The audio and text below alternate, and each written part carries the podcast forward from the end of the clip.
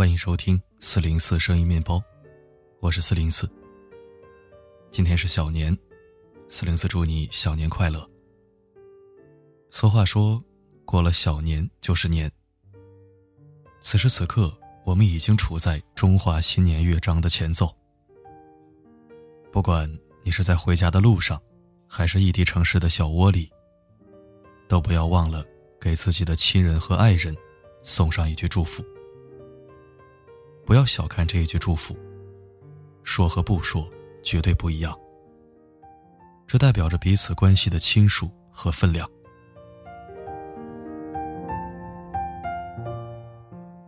前天写的原创文章被有关部门封杀了，全网格杀勿论的那种。但凡写过那件事的作者都被处理了，我也难逃一劫。怎么说呢？我已经很小心了，知道什么该说，什么不该说，但还是莫名其妙踩到了地雷。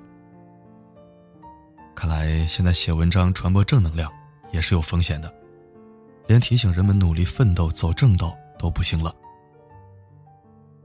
有人说：“你蹭热点，你活该。”现在的人，与热点无关的文章，有几个人会点开看呢？没人点开看，我传播个毛线的正能量啊！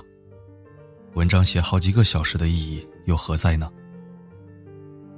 公众号属于新媒体，而新媒体也正在成为主流媒体的一部分。总炒冷饭那不叫媒体，那叫回忆录。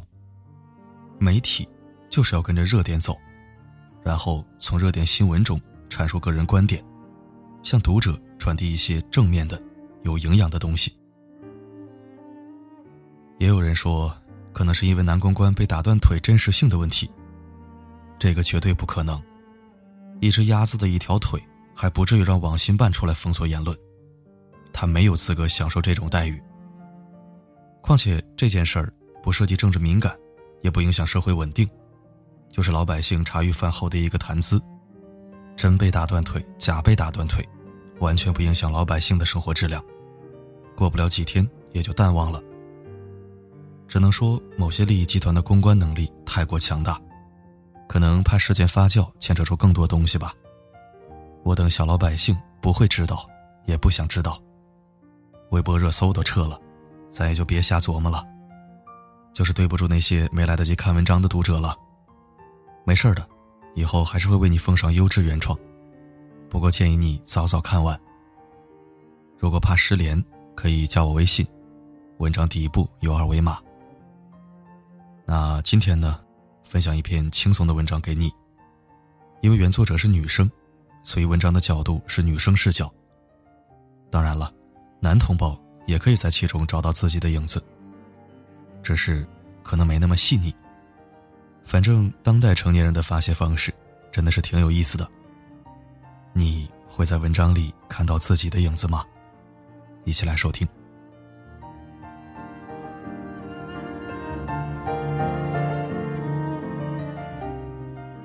知道你们女生在谈恋爱的时候有没有做过这件事情？和男朋友吵架，说完“我困了，想睡觉”之后，迅速把微信、微博头像封面。都改成纯黑或者纯白，而昵称和签名就只用一个点儿或者一个句号来代替。改完还不消气，就把男朋友的星标置顶、特别关注全部取消，再设置成消息不提醒，才终于舒了一口恶气，开始找朋友吐槽。看似两人已经休战，实则一边发泄自己气到炸飞的情绪，一边暗示他。我可没那么好脾气，你快来哄我。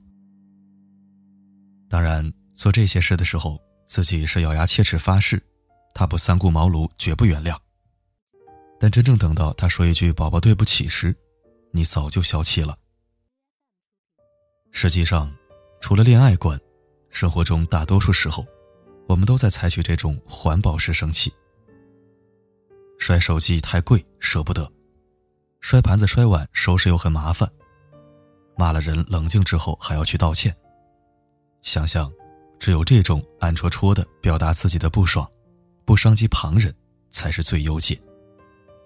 就像前几天那条很火的微博，把当代成年人的发泄方式总结成四个步骤：换头像、删朋友圈、换封面、改签名。简单易行，还没有后顾之忧。要知道，当代年轻人都是很懒的，比起发泄后收拾残局，不如一个人安安静静的生场闷气。只要想对其发泄的人发现自己的愤怒就好了。当然，通常这个时候，他们都瞎了。就像当代青少年结束暗恋的方式是 QQ 不养火花，取消特别关注。当代成年人的情绪发泄，往往先从社交平台开始。名字改成简短的符号，头像也是一定要改的，看起来越极端越冷冰冰越好。要么是黑白灰纯色，要么是黑白或者大红大绿的照片。封面就更不用说了。如果上面有字，那一定是极其悲观的，比如“没有人爱我”。如果有这场愤怒的肇事者，肯定把他的备注改为“大傻叉”。紧接着就开始把朋友圈设成三天可见，再往后一边删朋友圈、删微博，一边气到浓时在小号上发一条骂人微博。至于要不要仅自己可见，是关注者有没有不能看这条微博的人来定。虽然你的文字都带着一股怒气，实际上打字的你是边哭边猛戳屏幕，还努力告诉自己，没有什么大不了，坚强点儿以后做一个心硬的人。也有人点开朋友圈写小作文，一边写一边想，我要用最恶毒的词、最悲伤的话，伤害天，伤害地，伤害你。但一旦落下最后一个句号。理智就会回来，重读一遍，觉得自己好幼稚，于是点击取消发送，只用一张电影截图，留下淡淡愁绪。全套发泄流程做完之后，表面上是想表现自己已经是一个没有感情的杀手，实际上每一个步骤，都希望着有人能读懂自己发出的信号。我没有情绪，就等于很有情绪，建议你们。快来哄我！除了社交平台的展示，当代成年人发泄情绪时最喜欢折腾自己。不是破财，就是让自己累得没有办法动脑子去回忆不开心。打开音乐软件，在浴室尖叫海豚音；出去戴着耳机，漫无目的的暴走到腿软。打扫卫生，把整个屋子清扫干净，就像把烦心事。也扫干净。熬夜，熬到心脏痛，精力消耗到零，才甘心入睡。也就是这个时候，可以安心冲动一次，深夜点一堆外卖，煎炸烹炒，汽水奶茶，毫不忌口。会深吸一口气，先沐浴焚香，关掉所有软件提醒，一切准备就绪后，点开购物车，疯狂买买买。那些平时舍不得下单的，现在刷信用卡也得买，直到待发货上十个才能放手。生气的时候，所有吃喝消费的罪恶感，都被给自己补偿的心理压下来。我都这么惨了，还不能放纵一次吗？一般生气的成年人会在两个阶段里来回，除了愤怒上头、精力充沛，就是自怨自艾。一定要看最悲伤的电影，和自己伤心原因一样的那种。也会听听歌，网易云的悲伤歌单、失恋歌单、抑郁歌单，就是在这个时候派上用场。生气的成年人们脑中时常上演小剧场，觉得自己是全世界最可怜、最惨的人，无人关心，无人爱护，没有之意。所以，如果此时，有人敲敲他们封闭自己的窗，告诉他们你是被爱着的，效果立竿见影的好。我有一个朋友，每次和他妈妈一吵架就去看亲情电影，什么催泪就看什么，边看边嚎啕大哭。发泄完，他妈敲门问他：“出来吃饭吗？给你做了你最喜欢的糖醋排骨。”两人就此又和好如初。就像发泄方式大致相同一样，当代成年人的成长路径也异曲同工，就是越年长，越要学会克制。克制情绪，克制喜欢，克制欲望。有时候生气发泄，反而成了他们唯一拥有自我的时刻。可以做那些明知不应该，但早就想做的事情。身边有很多这样的朋友，工作受了气，蹲在楼道给家人打电话放狠话，说自己干不了了，必须回家，明天就回家。虽然说并不会辞职。但听见父母的安慰，说：“回来吧，爸妈养得起你。”激烈情绪也渐渐抚平。你是安心的，知道自己的放纵有人兜底，也可以在不能孩子气的年纪，主动要求享受孩子的特权，要让别人注意到自己的不开心，要求被哄。放下工作去打一夜游戏，就像上学时一样，不开心。就在游戏里和别人对骂，或是不再控制表情，做波澜不惊的大人。听见冒犯的话就翻白眼、冷笑，来表达自己的不满。也可以做一些别人觉得你这个年纪不应该做的事情，比如去打一排耳洞，去纹花臂，换个发型，染一个全街最亮的颜色，及腰长发剪到齐耳。像曾轶可的那句歌词：“大人总喜欢把任性都没收。”当代成年人的发泄，是在不多麻烦别人的情况下，把任性还给自己。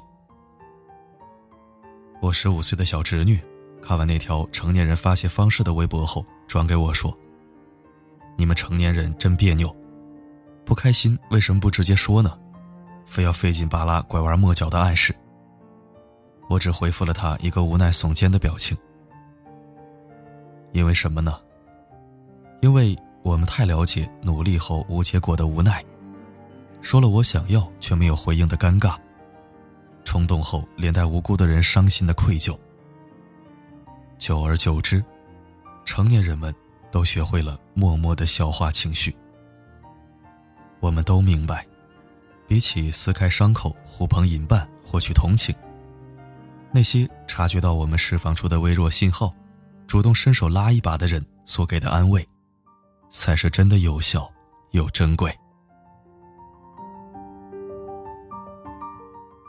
你的发泄方式又是什么样的呢？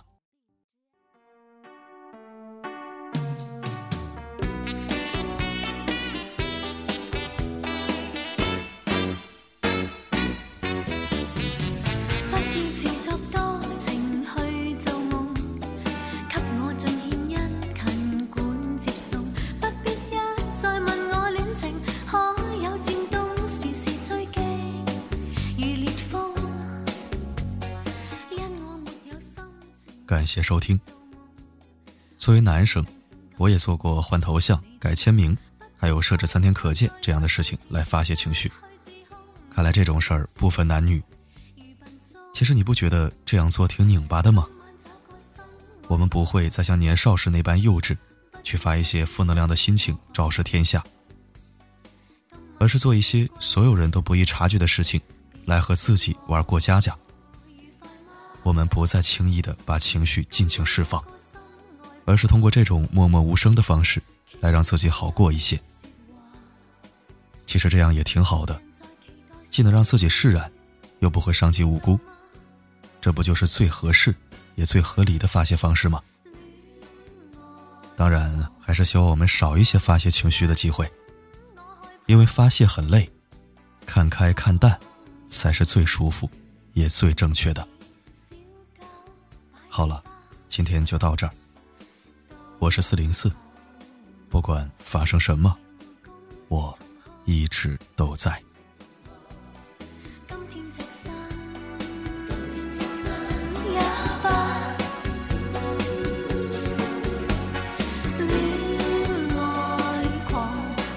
吧。